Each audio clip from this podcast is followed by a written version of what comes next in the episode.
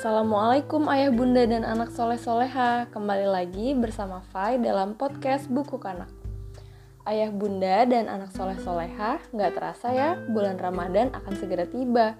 Untuk menyambut bulan suci penuh berkah Pada podcast Buku Kanak episode kali ini Fai bakal bahas kehidupan Nabi besar kita Baginda Muhammad Sallallahu Alaihi Wasallam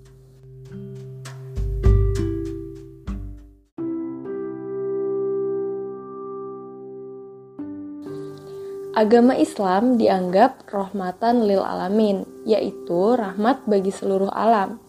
Ungkapan ini merujuk pada salah satu ayat dalam surat Al-Anbiya yaitu ayat 107 yang artinya kami tidak mengutus engkau Nabi Muhammad melainkan untuk menjadi rahmat bagi seluruh alam. Secara tegas, Allah menyatakan bahwa Nabi Muhammad terlahir di bumi untuk menyiarkan agama Islam serta menebarkan rahmat ke penjuru dunia dari ajaran-ajaran agama Islam yang indah itu. Maka, nggak aneh ya kalau sejak menjelang kelahiran Nabi Muhammad SAW hingga wafatnya, terjadi banyak keajaiban-keajaiban yang melingkupi Nabi Muhammad. Sebelum Nabi Muhammad Wasallam lahir, Ka'bah diserang oleh pasukan yang mengendari gajah dipimpin oleh Raja Abraha. Ketika seharusnya Ka'bah hancur dan kaum Quraisy mendapat masalah besar, ternyata Allah mendatangkan sebuah keajaiban. Ribuan burung ababil menghujani pasukan gajah Raja Abraha dengan batu-batuan. Pasukan gajah itu pun kalah telak Bahkan Raja Abraham meninggal dunia. Tahun ketika peristiwa ajaib itu terjadi dinamakan tahun gajah.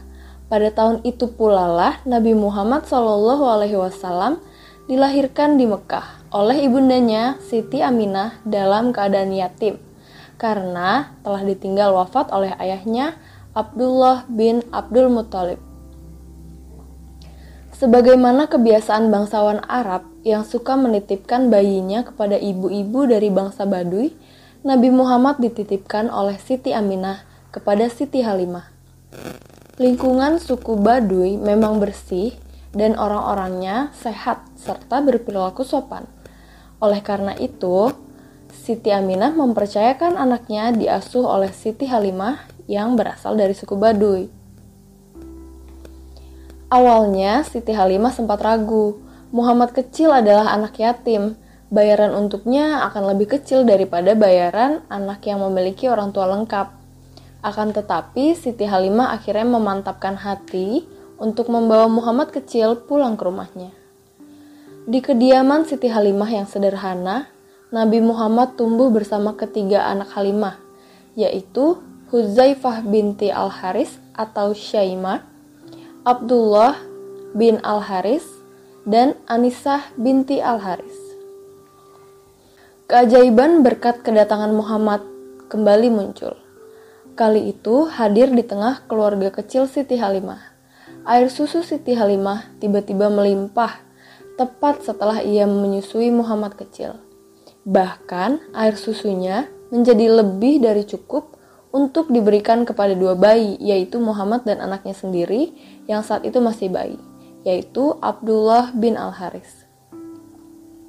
Tidak hanya itu, pohon kurma yang keluarga Halimah tanam di kebun berbuah lebat dan menghasilkan panen melimpah dengan kualitas yang bagus. Domba dan unta peliharaannya juga menghasilkan banyak susu, meskipun saat itu lingkungan rumah keluarga Halimah sedang tandus dan hewan-hewan ternak tidak bisa banyak makan. Banyak sekali hal-hal baik yang terjadi sejak Muhammad kecil dibawa dan diasuh oleh Siti Halimah. Oleh karena itu, Siti Halimah memperlakukan Muhammad dengan istimewa. Dan semua saudara-saudara sepersusuannya pun juga menyayangi Muhammad selayaknya mereka menyayangi saudara kandung mereka sendiri. Bahkan Syaimah anak pertama dari keluarga Siti Halimah, selalu menggendong Muhammad dan menjaganya dengan telaten. Sejak bayi, Nabi Muhammad sudah mendatangkan limpahan rahmat bagi orang-orang di sekitarnya. Masya Allah. Kemudian, selain keajaiban-keajaiban semacam itu, Ada pula suatu kejadian yang menjadi tanda-tanda kenabian Muhammad. Suatu waktu ketika Muhammad sedang menggembala hewan, bersama saudara-saudara sepersusuannya, ada dua orang datang membawa baskom emas berisi air bersih. Orang-orang itu menuntun Muhammad ke bukit. Di sana, Muhammad dibelah perutnya. Saudara sepersusuannya yang ketakutan langsung memanggil Halimah. Begitu Halimah mendatangi bukit itu, kedua orang itu sudah pergi dan tinggal Muhammad sendiri. Halimah menanyakan keadaan Muhammad, dan ia bercerita bahwa tadi dua orang itu membelah perutnya. Lalu sambil lalu diambil suatu gumpalan hitam dari dalamnya. Gumpalan itu dicuci dengan air di baskom emas lalu dikembalikan ke perutnya. Perut Muhammad pun kembali tertutup tanpa bekas luka sama sekali. Itulah malaikat Jibril yang mencuci hati Nabi Muhammad dengan air zam-zam agar suci. Lalu, ketika Halimah menyampaikan kepada Siti Aminah, Siti Aminah menenangkan Halimah dan bercerita bahwa memang Muhammad itu istimewa. Aminah yakin Muhammad kelak akan mengemban amanah mulia karena semasa mengandung Muhammad, Aminah pernah bermimpi dirinya memancarkan cahaya yang menerangi seluruh negeri Syam. Muhammad sang yatim memang benar-benar dijaga dan disayang Allah. Tidak hanya dijaga dari orang-orang yang berniat mencelakainya, tetapi juga dari keganasan alam dan perilaku buruk.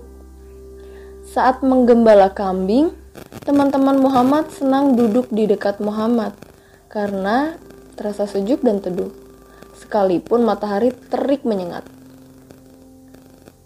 Allah memerintahkan awan-awan menaungi Muhammad dari panasnya matahari. Pernah suatu waktu Muhammad kecil diajak berkeliling pasar oleh pamannya Abu Talib. Di pasar itu ada seorang peramal yang sedang sibuk dikelilingi oleh banyak orang.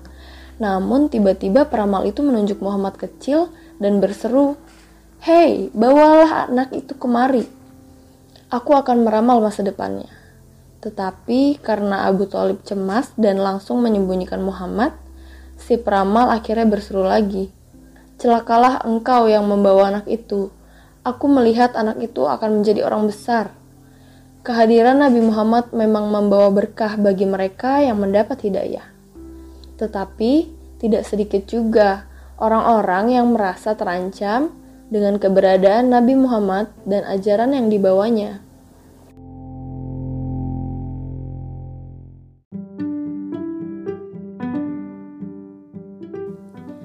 Kita, umat Nabi Muhammad Wasallam, memang belum pernah bertemu dengannya. Kita bahkan tidak mengetahui rupanya atau penampilannya. Dengan mengetahui bagaimana kehidupannya, kita akan merasa semakin dekat dan akrab dengan suri tauladan kita, Nabi Muhammad Shallallahu Alaihi Wasallam. Untuk itu, yuk ayah bunda dan anak soleh solehah mengenal Rasulullah lebih dekat dengan membaca buku Mengenal Rasulullah lebih dekat.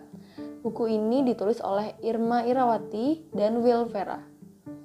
Apalagi sebentar lagi bulan Ramadan, kalian bisa menghabiskan waktu menunggu saat berbuka dengan mengilhami kehidupan Nabi Muhammad kalau ingin memesan bukunya dan mengetahui lebih lengkap cerita kehidupan Nabi Muhammad, cek aja ya akun Instagram kami di Penerbit Kanak.